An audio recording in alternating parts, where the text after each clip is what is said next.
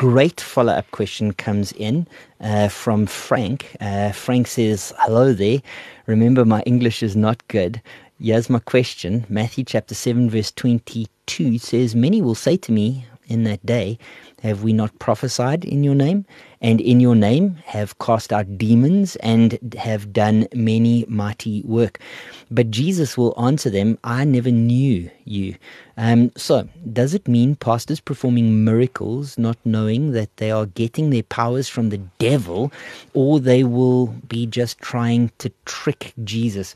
Uh, it's a great, great follow up question. Thank you so much for asking it. I'm just going to turn in my own Bible to Matthew chapter 7. It's a, it's a passage of scripture that Hashemir and I are quite familiar with. We worked through it over six months, uh, roughly, uh, Matthew chapter 5, chapter 6, and chapter 7 uh, together. And so, um, we we engaged and interacted on this uh, quite a lot.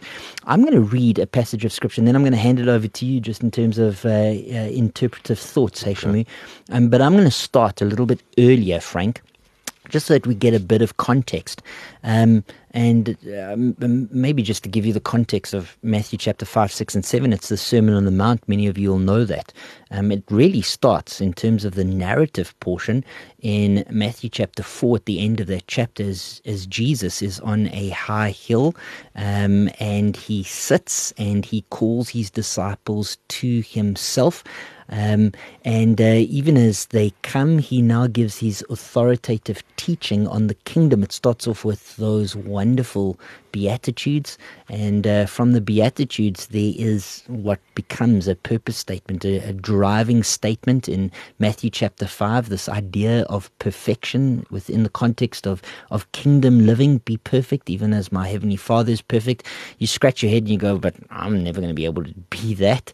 And uh, the answer is yes, that is true. Unless your righteousness exceeds that of the Pharisees and the scribes, um, you're out of this kingdom. The question then is, well, well, how can that be? and Jesus is pointing to himself. Um, and then he's demonstrating how far short of his standard we fall over and over again. Uh, he goes from various different laws, whether it be the law of murder, whether it be the law of adultery, um, and he talks about the letter of the law and the spirit of the law, just demonstrating that we fall short of this law of Jesus mm. Christ. Mm. Well, the people of the day had a standard that wasn't God's standard, but certainly was a human standard that they measured themselves against, and that was the standard of the Pharisees. Um, this group of men who had a righteousness which came from themselves. They obeyed a set of laws, they put they put fences around themselves in order to make sure that they didn't fall into any of the 243 or 48, depending on how you count, grievous sins stated in the Mosaic law. Um, and Jesus has been really unmantling, dismantling the idea of self righteousness the whole way through this text. And he gets towards the end of the Sermon on the Mount, and now he addresses these false teachers, these men that would tie millstones around their hearers' necks and cast them to the depths of the ocean. You can't be saved by listening to them. These men that would go to the farthest ends of the earth and ultimately tie people into their own false religion. You cannot be saved by it. And he does it with a couple of picture illustrations, mm-hmm. um, three in particular. Uh, three picture illustrations, and and as you read these picture illustrations, you're asking yourself, um, how can I be saved? How can how can I, Mark, be saved? How can Hashemi be saved? How can you, the listener, be saved? And it starts in verse 15 and it goes all the way actually to the end of the chapter. I'm going to read from verse six, from verse 15 on, and then I'll pass the baton to Hashemi. Beware of false prophets, Jesus says, who come to you in sheep's clothing, but inward are ravenous wolves. You will recognize them by their fruits.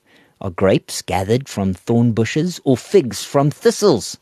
So every healthy tree bears good fruit, but the diseased tree bears bad fruit. A healthy tree cannot bear bad fruit, nor can a diseased tree bear good fruit. Every tree that does not bear good fruit is cut down and thrown into the fire. Thus, you will recognize them by their fruits.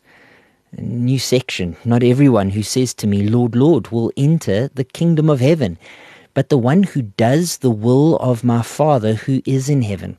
On that day, many will say to me, Lord, Lord, did we not prophesy in your name and cast out demons in your name and do many mighty works in your name? And then I will declare to them, I never knew you. Depart from me, you workers of lawlessness.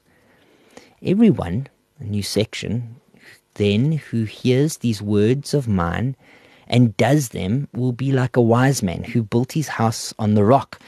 And then the rain fell, and the floods came, and the winds blew and beat on that house, but it did not fall because it had been founded on the rock.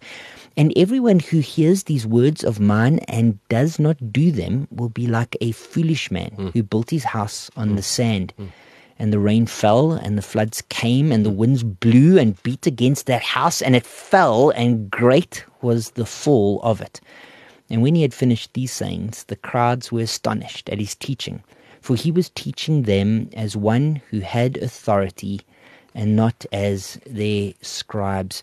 Hey, Shamu, the question is um, those who cry out at the end of the age, Lord, Lord, did mm. we not prophesy in your name? Mm-hmm. What is the spirit of their prophecies? Is it demonic? Is it something else?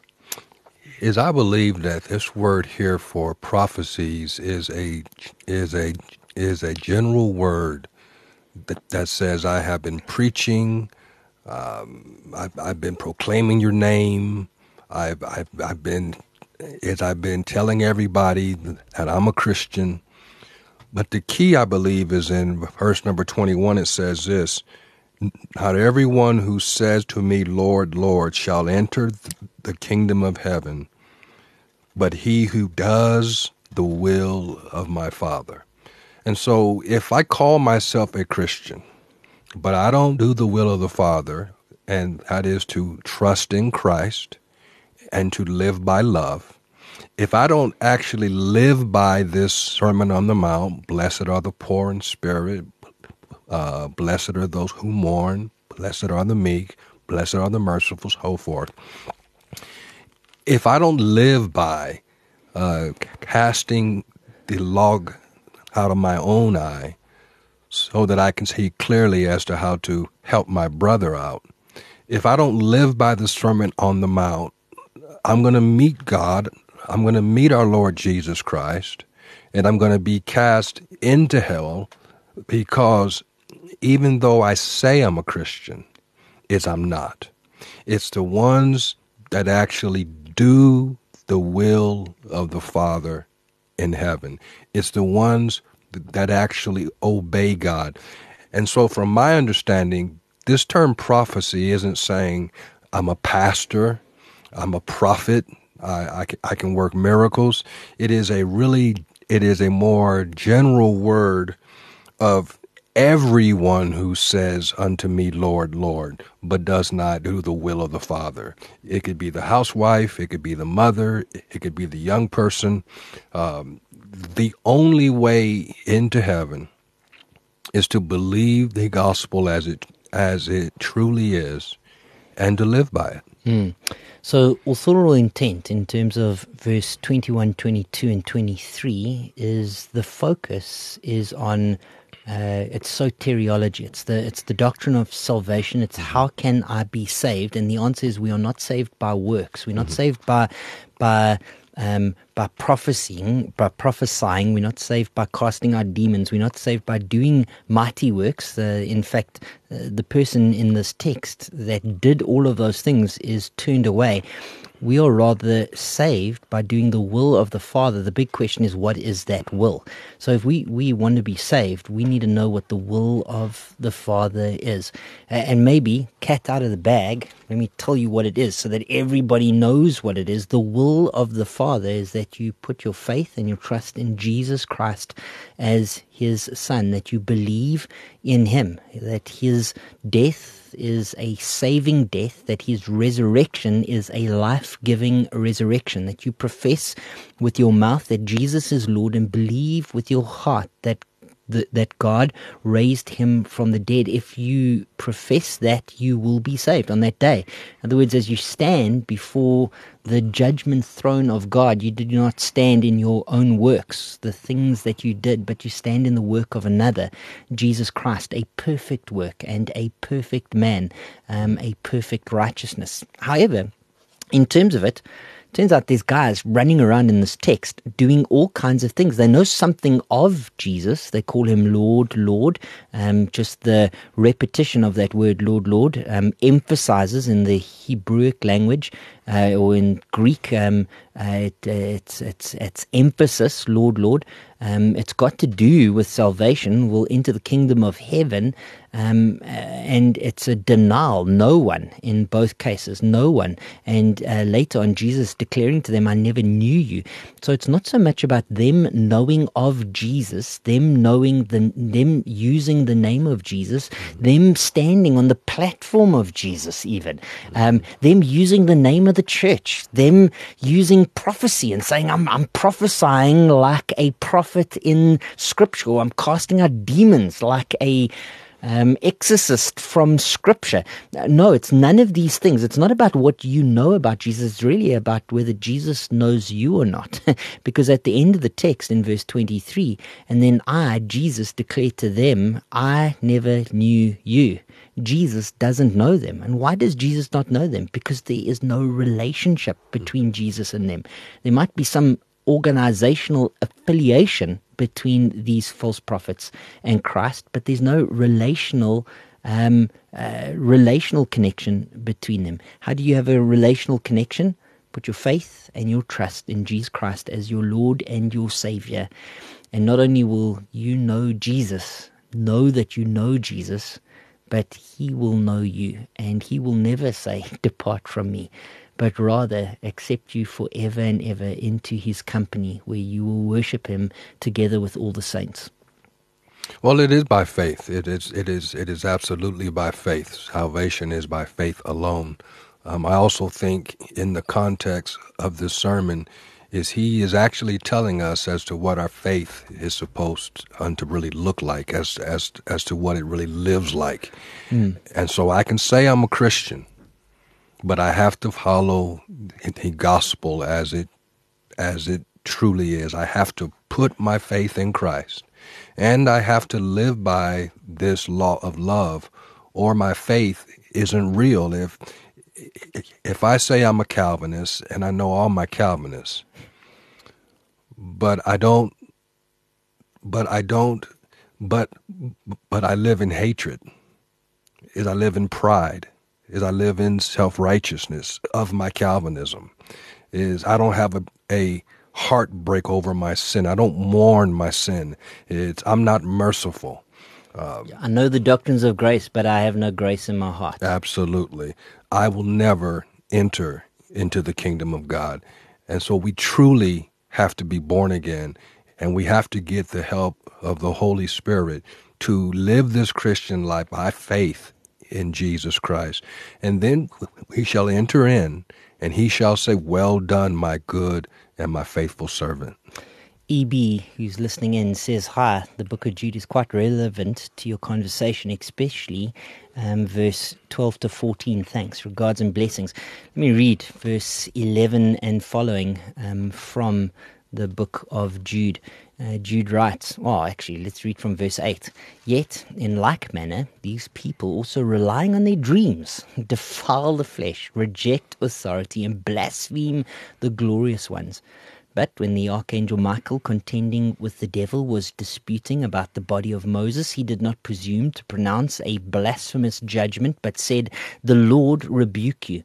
But these people blaspheme all that they do not understand. They are destroyed by all that they, like unreasoning animals, understand instinctively.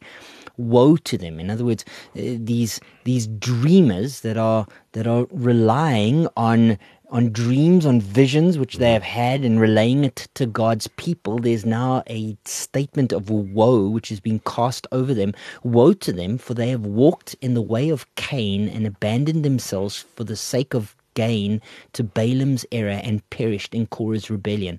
Um, all three of those Old Testament pictures uh, of rebellion against God. Cain killed Abel. Balaam um, prophesied a false prophecy over God's people. In actual fact, Balaam couldn't, but he did it for money. He took money in order to to declare prophecy, which he never made.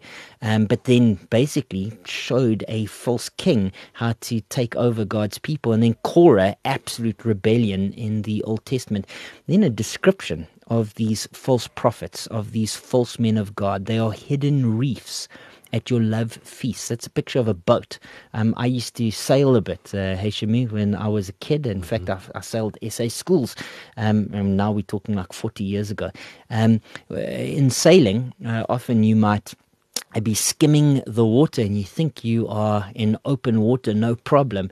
And yet the reef is when jagged rocks come up and just below the surface they exist. Sometimes you can, there's a bit of a tell, you can see some uh, disruption on the surface of the deep.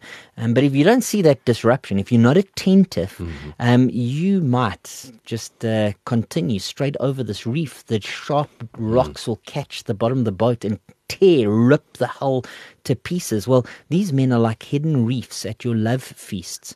As they feast with you without fear, they're like shepherds feeding themselves. They, they, they're like the idea of a shepherd going out to take care of a flock, and every single evening, um, what is he doing? Well, he's killing one of the lambs and having a spit braai for himself. He's he's devouring the entire flock for his own benefit to mm-hmm. enrich and fatten himself.